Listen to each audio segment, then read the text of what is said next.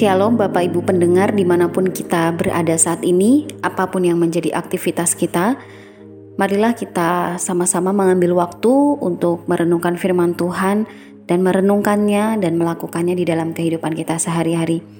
Mari sama-sama kita berdoa terlebih dahulu. Tuhan Yesus kami menyerahkan waktu yang singkat ini ke dalam tangan Tuhan, mungkin di tengah segala aktivitas kami, sembari kami mendengarkan firman Tuhan ini, tetapi biarlah hati kami benar-benar diberikan kesungguhan hati, niat untuk benar-benar menangkap, mencari apa yang menjadi kehendak Tuhan pada kami pribadi lepas pribadi. Tolong kami ya Tuhan untuk mendengarkannya dengan baik-baik dan juga hati kami boleh terbuka untuk firman Tuhan. Tolong juga hambamu ya Bapak yang akan menyampaikan renungan pada sore hari ini.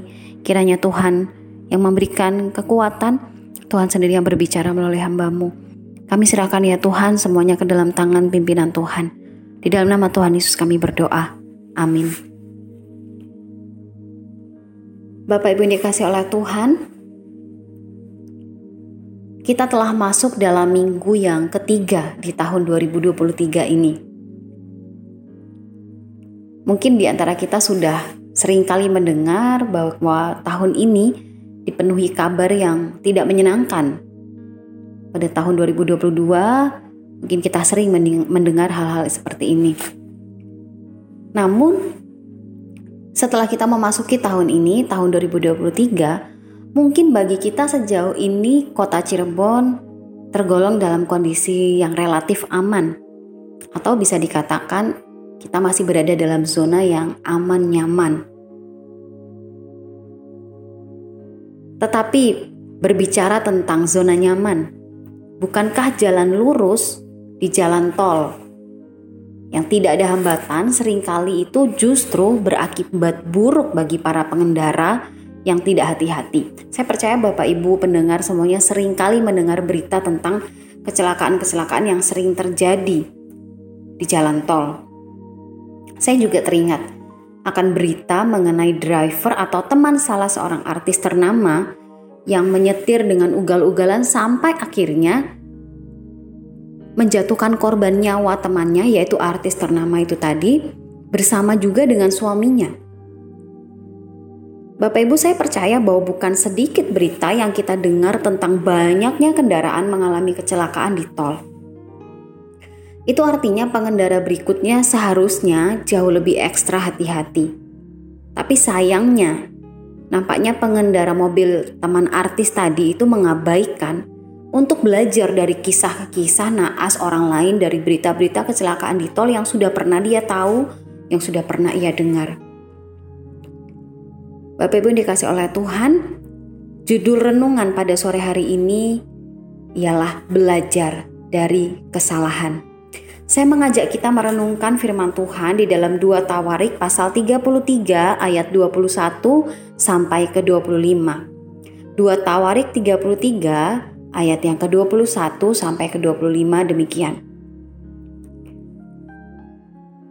Raja Amon Amon berumur 22 tahun pada waktu ia menjadi raja dan dua tahun lamanya ia memerintah di Yerusalem. Ia melakukan apa yang jahat di mata Tuhan seperti yang telah dilakukan Manasye ayahnya. Amon mempersembahkan korban kepada segala patung yang dibuat Manasye ayahnya dan beribadah kepada patung-patung itu. Tetapi ia tidak merendahkan diri di hadapan Tuhan seperti Manasye ayahnya. Merendahkan diri, malahan Amon makin banyak kesalahannya. Maka pegawai-pegawainya mengadakan persepakatan melawan dia dan membunuhnya di istananya. Tetapi rakyat negeri itu membunuh semua orang yang mengadakan persepakatan melawan Raja Amon dan rakyat negeri itu mengangkat Yosia anaknya menjadi raja menggantikan dia. Bapak Ibu dikasih oleh Tuhan, kita telah membaca perikop yang singkat tadi mengenai Raja Amon. Namun saya ingin mengajak kita juga membaca firman Tuhan di dalam Amsal pasal 16 ayat yang ke-18. Amsal pasal yang ke-16 ayat yang ke-18. Demikian firman Tuhan. Kecongkakan mendahului kehancuran dan tinggi hati mendahului kejatuhan. Bapak Ibu dikasih oleh Tuhan di akhir tahun kebanyakan orang biasanya membuat resolusi agar tahun yang baru itu dapat menghadapi kehidupan dengan lebih baik. Mungkin di antara kita juga melakukan hal yang sama seperti tahun-tahun sebelumnya, yaitu biasanya kita mencatat begitu ya, apa sih resolusi kita begitu untuk tahun yang baru.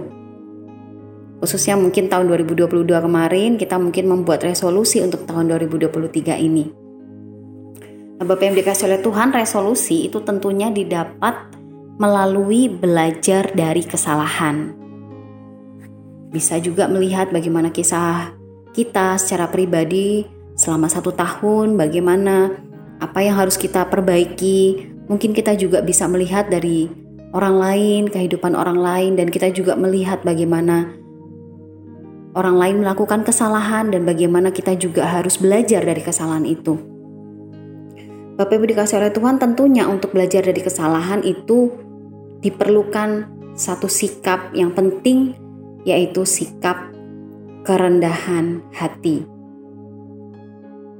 Kerendahan hati untuk mengakui khususnya kesalahan pribadi yang dilakukan atau sikap kerendahan hati ketika kita menilai kesalahan orang lain tetapi mawas diri juga karena kita tahu bahwa kesalahan yang sama juga dapat menggoda kita. Bapak Ibu pendengar yang dikasih oleh Tuhan, dalam bacaan hari ini tadi kita melihat atau kita membaca yaitu kita membaca kisah dari seorang raja yang bernama Raja Amon. Bapak Ibu, Raja Amon adalah seorang raja yang tinggi hati. Mengapa dikatakan tinggi hati?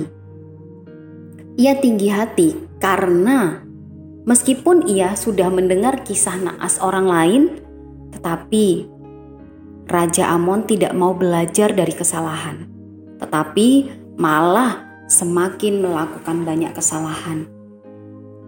Bapak Ibu dikasih oleh Tuhan, Raja Amon adalah seorang yang dinobatkan menjadi raja pada usia 20 dua tahun. Ia dinobatkan menjadi raja setelah ayahnya, yaitu Raja Manasye yang sebelumnya meninggal dunia. Jika kita melihat riwayat Raja Manasye pada perikop sebelumnya, di situ kita akan menemukan bagaimana kisah hidupnya dikatakan awalnya itu jahat di mata Tuhan. Karena ia menyembah berhala. Tetapi setelah ia dihukum Tuhan, Raja Manase atau ayah dari Raja Amon tadi sadar dan merendahkan dirinya di hadapan Tuhan dan Tuhan pun memulihkan keadaan Raja Manase. Namun sayang seribu sayang, ini berbanding terbalik dengan anaknya yaitu Raja Amon yang kisahnya telah kita baca. Raja Amon tidak memetik sebuah pelajaran berharga untuk dirinya. Kalau kita baca dari bacaan tadi, alih-alih belajar dari kesalahan ayahnya yang dahulunya dihukum Tuhan sedemikian kerasnya. Kalau kita baca di perikop sebelumnya akan kita temukan bagaimana Manasye dia ditangkap musuhnya, dia dikait, dia dibelenggu dengan rantai tembaga, dan ditawan di negeri musuhnya. Bukankah ini adalah sebuah kisah yang menakutkan akibat ia hidup menyembah berhala, akibat ia melakukan dosa di hadapan Tuhan, dan Tuhan menghukumnya demikian keras. Tetapi anaknya yang telah menjadi raja ini, yaitu Raja Amon, malahan yang ia teladani bukannya kerendahan hatian ayahnya yang mau berbalik kepada Tuhan. Tetapi ia justru hanya meneladani perbuatan buruk dari ayahnya saja, yaitu ia hanya meniru sikap ayahnya yang menyembah berhala. Bapak Ibu dikasih oleh Tuhan, memang zaman dahulu dosa yang selalu menggiurkan umat Tuhan ialah menyembah berhala karena mereka mengenal bangsa-bangsa lain yang hidup di sekeliling mereka, di sekitar bangsa mereka adalah bangsa-bangsa yang menyembah berhala, menyembah Allah lain. Tetapi Allah-Allah atau ilah-ilah, dewa-dewa dari bangsa-bangsa yang bukan umat Israel ini, mereka menyembah Allah, yaitu Allah yang dibuat dengan tangan manusia. Berarti sembahan mereka itu adalah sesuatu yang bisa dilihat dengan mata, bisa disentuh oleh indera tangan kita. Jelas, sebagai manusia yang terbatas, pasti orang-orang zaman dahulu itu sangat mudah sekali tertarik melihat hal-hal yang dapat ditangkap oleh indera manusia, melihat, menyentuh, dan lain-lain. Sedangkan orang Israel menyembah Allah yang adalah roh yang tidak sama dengan benda-benda mati yang dapat disembah secara langsung oleh bangsa-bangsa lain di sekeliling mereka, ini sangat berbeda dengan kebiasaan bangsa-bangsa lain. Oleh sebab itu, menyembah Allah yang adalah roh ini mungkin membuat mereka merasa kurang. Membuat mereka seolah-olah tidak bisa langsung berrelasi dengan tatapan muka, tidak bisa dilihat. Membuat mereka mudah merasa tergoda dengan dosa-dosa bangsa lain yang menyembah dewa, menyembah patung, dan lain sebagainya. Bapak yang dikasih oleh Tuhan, Amon, Raja Amon menjadi nyaman dengan ibadahnya yang ia lakukan kepada patung-patung buatan Manasya ayahnya. Dan dia semakin jatuh semakin dalam di sana. Di tengah kenyamanannya melakukan dosa, tanpa ia sadari, ia semakin melakukan banyak kesalahan lagi dalam bacaan hari ini yaitu dalam 2 Tawarik 33 ayat 21 sampai 25 maupun kisah yang sama yang kita temukan juga dapat kita baca yaitu mengenai Raja Amon juga. Terdapat di dalam dua raja-raja pasal 21 ayat 19 sampai 26 kalau kita membaca kisah yang sama ini memang tidak dikatakan bahwa Amon itu mendapatkan teguran. Tidak dikatakan bahwa ia menerima hukuman selain ia langsung dibunuh. Tetapi bukan berarti ia tidak tahu bahwa hal-hal yang ia lakukan adalah salah. Kenapa saya katakan demikian? Karena pastinya Raja Amon ini tahu bahwa ayahnya mati dalam kondisi yang sudah berbalik kepada Tuhan. Ia pasti tahu usianya dia pada waktu ia diangkat menjadi raja adalah usia 22 tahun. Ia diangkat menjadi raja oleh karena ayahnya yang saat itu masih menjabat menjadi raja meninggal dunia. Dan sebelum meninggal dunia, ia juga pasti tahu bagaimana ayahnya itu berbalik kepada Tuhan, menegakkan kembali mesbah Tuhan yang sebelumnya adalah mesbah-mesbah berhala, sebelumnya manusia menyembah berhala, tetapi kembali ia menyembah Tuhan, mempersembahkan korban keselamatan kepada Tuhan, dan korban syukur beribadah kepada Allah Israel. Maka nampaknya dikatakan mustahil, tidak tahu. Mustahil Raja Amon tidak tahu apa-apa. Semestinya ia sudah tahu mana yang harusnya ia teladani. Yang baik pastinya adalah teladan ayahnya yang sudah berbalik kepada Tuhan. Atau bisa jadi juga Justru Raja Amon salah mengira. Karena ketika ia melihat Tuhan masih memberi kesempatan bagi manusia ayahnya untuk bertobat setelah berdosa, mungkinkah Amon ini menganggap rendah kesabaran Tuhan dan kemurahan hati Tuhan sehingga ia seolah meremehkan dosa yang ia perbuat yang menyakiti hati Tuhan? Padahal belajar dari kesalahan seharusnya tidak menunggu dulu mendapat hukuman terlebih dahulu. Belajar dari kesalahan seharusnya menghindari diri lebih awal agar tidak melakukan kesalahan yang sama, agar juga tidak mendapatkan akibat yang lebih buruk lagi. Bapak Ibu dikasih oleh Tuhan, perikop yang kita baca dengan begitu singkat tadi dikatakan bagaimana Raja Amon yang tinggi hati ini akhirnya dihukum yaitu ia dibunuh oleh pegawai-pegawainya sendiri. Bapak Ibu ini men menceritakan kepada kita, memberitahukan kepada kita kesalahan Raja Amon, yaitu bagaimana ia begitu tinggi hati. Dan tanpa dia sadari, sikap tinggi hatinya ini telah membawanya jatuh semakin jahat, semakin jauh dari Allah, bahkan meninggalkan Tuhan. Ia menolak untuk mengikuti kehendak Tuhan. Ia merasa kehendak pribadi adalah yang terbaik untuk membawa manusia. Maksudnya ia merasa bahwa kehendak pribadinya adalah yang terbaik. Padahal kehendak pribadinya ini membawa manusia, membawa dirinya pada kejatuhan yang menghancurkan segala-galanya. Bapak Ibu yang dikasih oleh Tuhan, Yakobus pasal 4 ayat 6b dikatakan Allah menentang orang yang congkak, tetapi mengasihani orang yang rendah hati.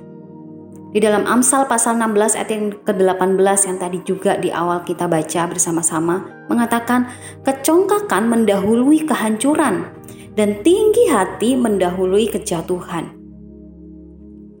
Bapak Ibu dikasih oleh Tuhan, dari kisah Raja Amon ini sudah tentu kita melihat betapa tinggi hatinya Raja Amon betapa ia tidak mau merendahkan dirinya yang sudah begitu jatuh sangat dalam di dalam dosa penyembahan berhala. Padahal sikap yang tinggi hati ini sangat ditentang oleh Allah. Padahal kecongkakan itu mendahului kehancuran dan tinggi hati mendahului kejatuhan. Dan benar saja Raja Amon akhirnya jatuh, hancur. Bahkan ia pun harus meregang nyawa. Ia akhirnya mati dibunuh oleh para pegawainya. Bapak Ibu dari kisah Raja Amon ini apa yang bisa kita pelajari? Yaitu yang menjadi penghalang untuk seseorang tidak dapat belajar dari kesalahan. Tentunya adalah sikap tinggi hati Dikatakan tadi di dalam bacaan mengenai Raja Amon, tetapi ia tidak merendahkan diri di hadapan Tuhan seperti Manasye ayahnya merendahkan diri, malah Amon makin banyak kesalahannya. Bapak Ibu sikap tinggi hati itu tidak hanya berhenti di dalam dosa tinggi hati itu saja. Tetapi ketika seseorang memiliki sikap yang tinggi hati sombong terhadap Allah, itu pun akan membuat seseorang meninggalkan jalan Tuhan dan tidak menurut kehendak Tuhan. Di dalam dua Raja-Raja pasal yang 21 ayat ke-22 dikatakan mengenai Raja Amon, demikian. Ia meninggalkan Tuhan, Allah nenek, Allah nenek moyangnya, dan tidak menurut kehendak Tuhan. Bapak Ibu sekali lagi, ketika seorang tinggi hati ketika seseorang sudah mulai sombong, itu artinya ia akan meninggalkan Tuhan, dengan mudahnya meninggalkan Tuhan, dan tidak menuruti kehendak Tuhan. Bapak Ibu, dengan kehidupan kerohanian kita pada zaman ini, Firman Tuhan pun berbicara kepada kita. Seharusnya kita yang mungkin saat-saat ini merasa segalanya aman, Mungkin kita sekarang ini sedang bertekun di dalam dosa, kita merasa aman-aman saja. Bapak Ibu kita harus berhati-hati. Karena bisa saja di dalam zona nyaman seperti di jalan tol tadi, seorang lupa menaati rambu-rambu lalu lintas kehidupan. Tidak menaati rambu-rambu lalu lintas memang bisa jadi karena ketidaktahuan. Tapi bisa jadi juga ada orang yang sudah tahu rambu-rambu tetapi sengaja mengabaikan. Sama seperti pengendara mobil artis tadi, menurut cerita dari salah seorang penumpang bahwa driver itu sudah diingatkan agar mengurangi kecepatan dia berkendara. Tetapi ia tidak mengindahkannya. Bahkan, ia sempat merekam momen berkendara yang ugal-ugalan tadi dalam sebuah video. Ini berarti dapat dikatakan Pengendara tadi merasa diri tidak takut bahaya, merasa saya bisa mengontrol kendaraan ini dengan kecepatan tinggi. Bukankah hal ini juga dapat dikatakan pengendara tadi sombong atau merasa dirinya mampu, sehingga Ia pun mengabaikan rambu-rambu dan tidak takut bahaya yang mengancam seluruh penumpangnya. Bapak Ibu yang dikasih oleh Tuhan berhati-hatilah ketika kita melakukan dosa dan seolah Tuhan tidak menghukum kita langsung pada saat itu juga. Tetapi ingatlah bahwa dosa itu selalu memiliki konsekuensi dan penyesalan selalu mengikutinya. Sama seperti pengendara ugal-ugalan yang saya ceritakan tadi. Ketika ia nyaman berkendara dengan semaunya dan tidak lagi menaati rambu-rambu, akhirnya ia harus menanggung akibat yang berat. Ia harus kehilangan kebebasannya karena dihukum penjara sekian lama. Bahkan ia menanggung hukuman sosial, yaitu orang-orang yang membenci perbuatannya karena perilakunya mengakibatkan sepasang suami istri meninggal dunia yang meninggalkan anak tunggal mereka yang masih berusia balita. Tentunya, sikap ugal-ugalan mengabaikan rambu-rambu lalu lintas tadi berujung pada penyesalan saja hukuman. Bapak Ibu dikasih oleh Tuhan. Sebagai orang percaya ketika kita mengatakan kita adalah anak-anak Tuhan. Mustahil kita tidak merasa bersalah waktu melakukan dosa. Mustahil kita tidak ingin cepat-cepat berbalik. Mengapa saya katakan demikian? Anak Tuhan yang sejati ketika ia melakukan dosa, pasti Allah Roh Kudus mengingatkannya. Karena Roh Kudus itu selalu mengingatkan orang-orang yang dikasihinya, orang-orang tebusan Allah, bahwa ia salah, bahwa ia harus segera kembali kepada jalan yang benar. Sebaliknya, jika kita masih nyaman dengan dosa, padahal kita tahu konsekuensinya, padahal kita tahu Tuhan gak suka tapi masih saja kita lakukan. Bapak Ibu itu artinya, Bapak Ibu perlu mempertanyakan kembali, apakah saya sudah sungguh-sungguh mengikuti Tuhan? Apakah saya sudah sungguh-sungguh menjadi orang yang percaya kepada Tuhan? Apakah saya sungguh-sungguh sudah mengikuti kehendak Tuhan? Apakah saya ini adalah orang Kristen sejati? Jika tidak, kita perlu memohon pertolongan Tuhan bertobat dengan sungguh-sungguh.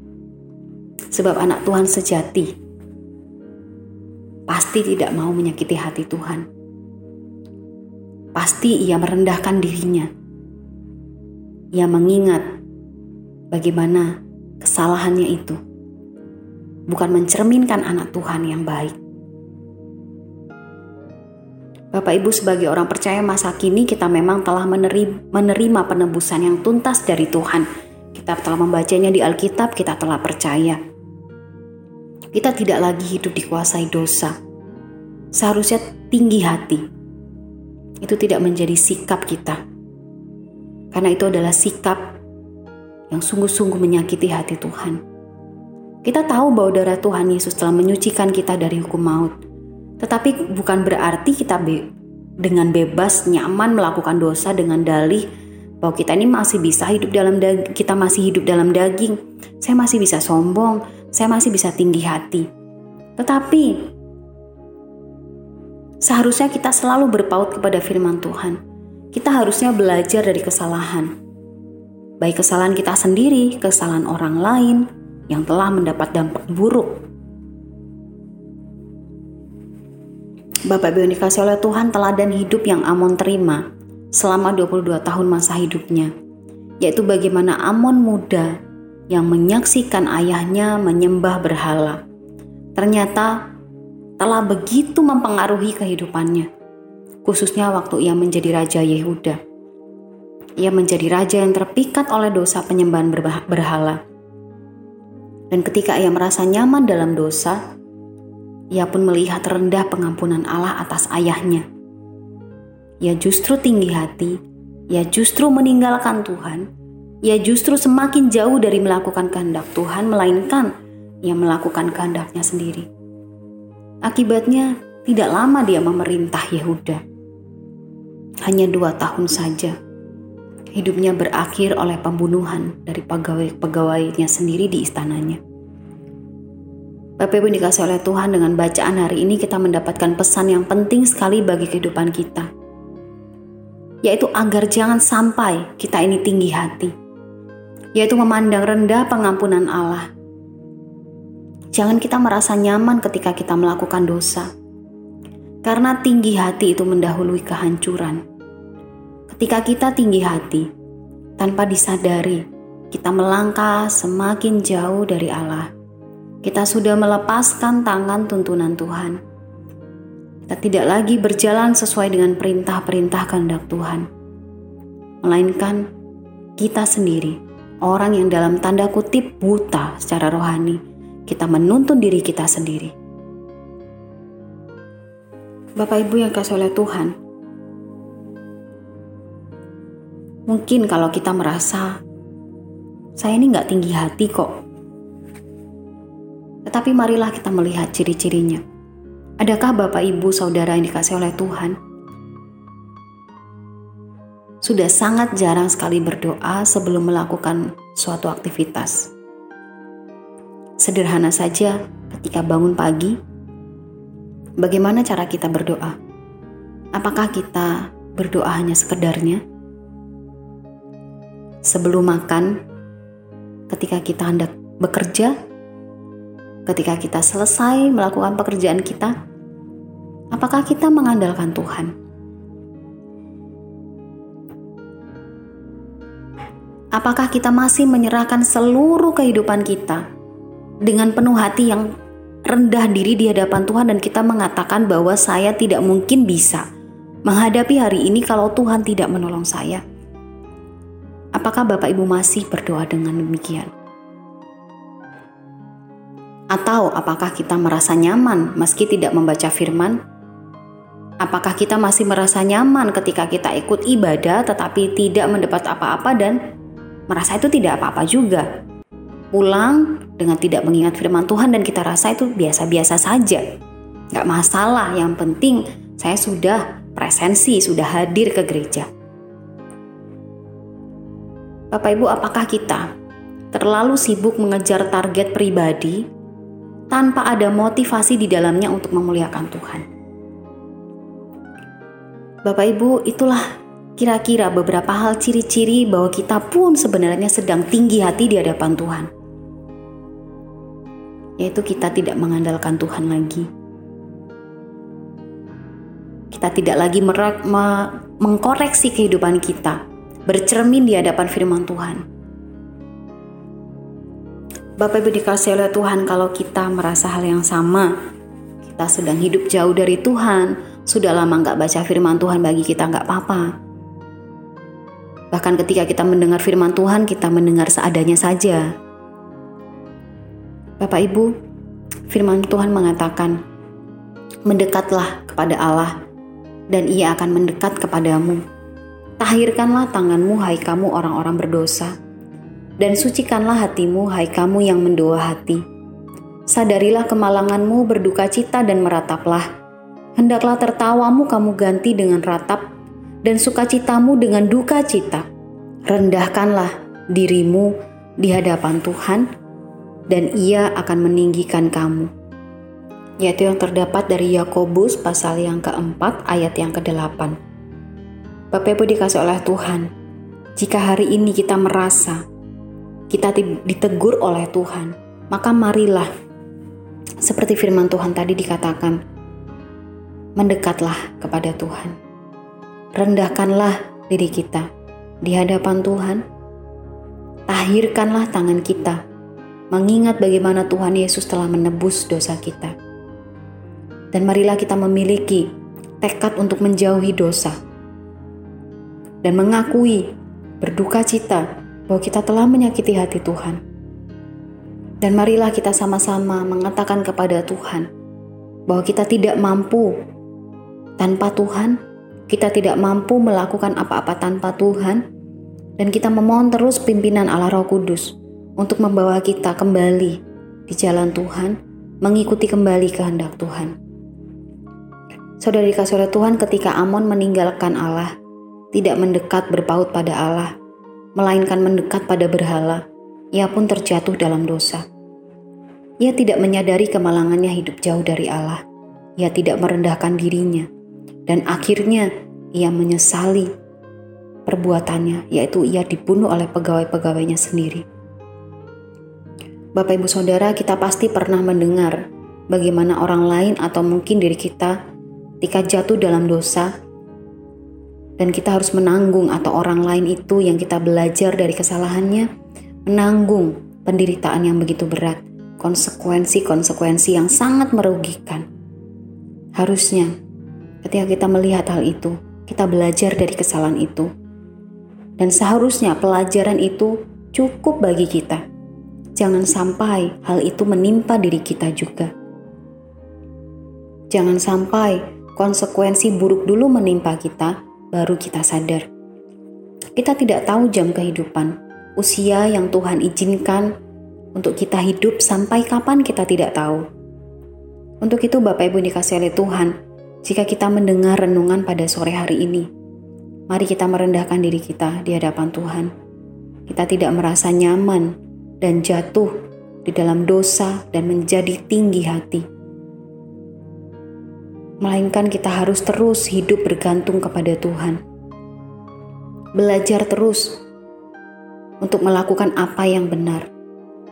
Jangan sampai kita jatuh ke dalam dosa, jatuh ke dalam lubang yang sama dengan orang lain, atau jatuh ke dalam lubang yang sama yang pernah kita lakukan sebelumnya. Dan kita bersyukur bahwa Tuhan kita, Allah kita adalah Allah yang penuh kasih, Allah yang setia, yang tetap mau mengampuni kita. Kalau pada sore hari ini ia berbicara, berbicara kepada kita, maka itu artinya adalah sebuah kesempatan yang berharga bagi kita. Jangan tinggalkan jalan-jalan Tuhan, dan kalau kita diperingatkannya, segeralah kita berbalik. Bapak Ibu dari firman Tuhan ini kita dapat menilai segala kesalahan kita di masa lalu dan belajar dari kesalahan dan kembali hidup dalam pimpinan kehendak Tuhan.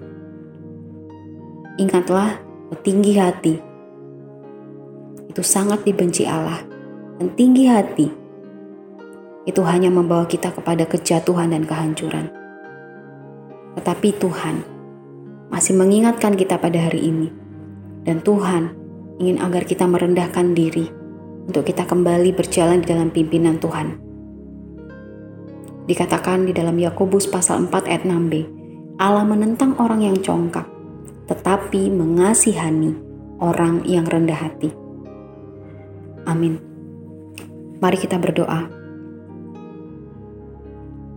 Bapa di sorga, bersyukur kalau Tuhan masih memberikan kami kesempatan hidup sampai hari ini. Bahkan mungkin banyak di antara kami, orang-orang percaya yang saat ini Rasa-rasanya hidup kami nampak nyaman. Nampaknya tidak ada masalah yang begitu berat. Bahkan di kota Cirebon ini, nampaknya cuaca juga aman-aman saja. Tetapi Tuhan kami memohon, justru di tengah-tengah kenyamanan, biarlah kami Tuhan tidak menjadi tinggi hati, lupa Tuhan, lupa bergantung pada firman Tuhan, lupa untuk berdoa, lupa untuk bercermin dari kebenaran firman Tuhan, belajar untuk mengevaluasi setiap kehidupan kami. Mungkin kami sudah lupa dan tidak lagi belajar dari kesalahan-kesalahan di masa lalu. Tolong kami, Tuhan, agar kami kembali menuruti kehendak Tuhan, agar ke kami kembali untuk berjalan dipimpin oleh Tuhan sendiri. Jangan biarkan kami Tuhan jauh dari Engkau. Jangan biarkan kami nyaman dengan dosa-dosa kami. Ingatkan kami selalu ya Tuhan, agar kami tidak menyakiti hatimu, agar apa yang kami lakukan di dalam kehidupan kami sehari-hari adalah apa yang memuliakan nama Tuhan. Terima kasih ya Tuhan, berkatilah setiap pendengar dari radio Suara Galasia ini yang mendengarkan di mana pun mereka berada, apa pun yang menjadi kondisi mereka. Kiranya Allah Roh Kudus yang berbicara lebih dalam lagi ke dalam masing-masing pribadi yang telah mendengarkannya. Dan apa pun yang menjadi pergumulan mereka, hamba berdoa, kiranya mereka selalu mencari Tuhan sebagai solusi di dalam kehidupan mereka, dan Tuhan sendiri adalah menjadi tujuan di dalam kehidupan mereka. Terima kasih ya Tuhan. Hanya di dalam nama Tuhan Yesus kami berdoa. Amin.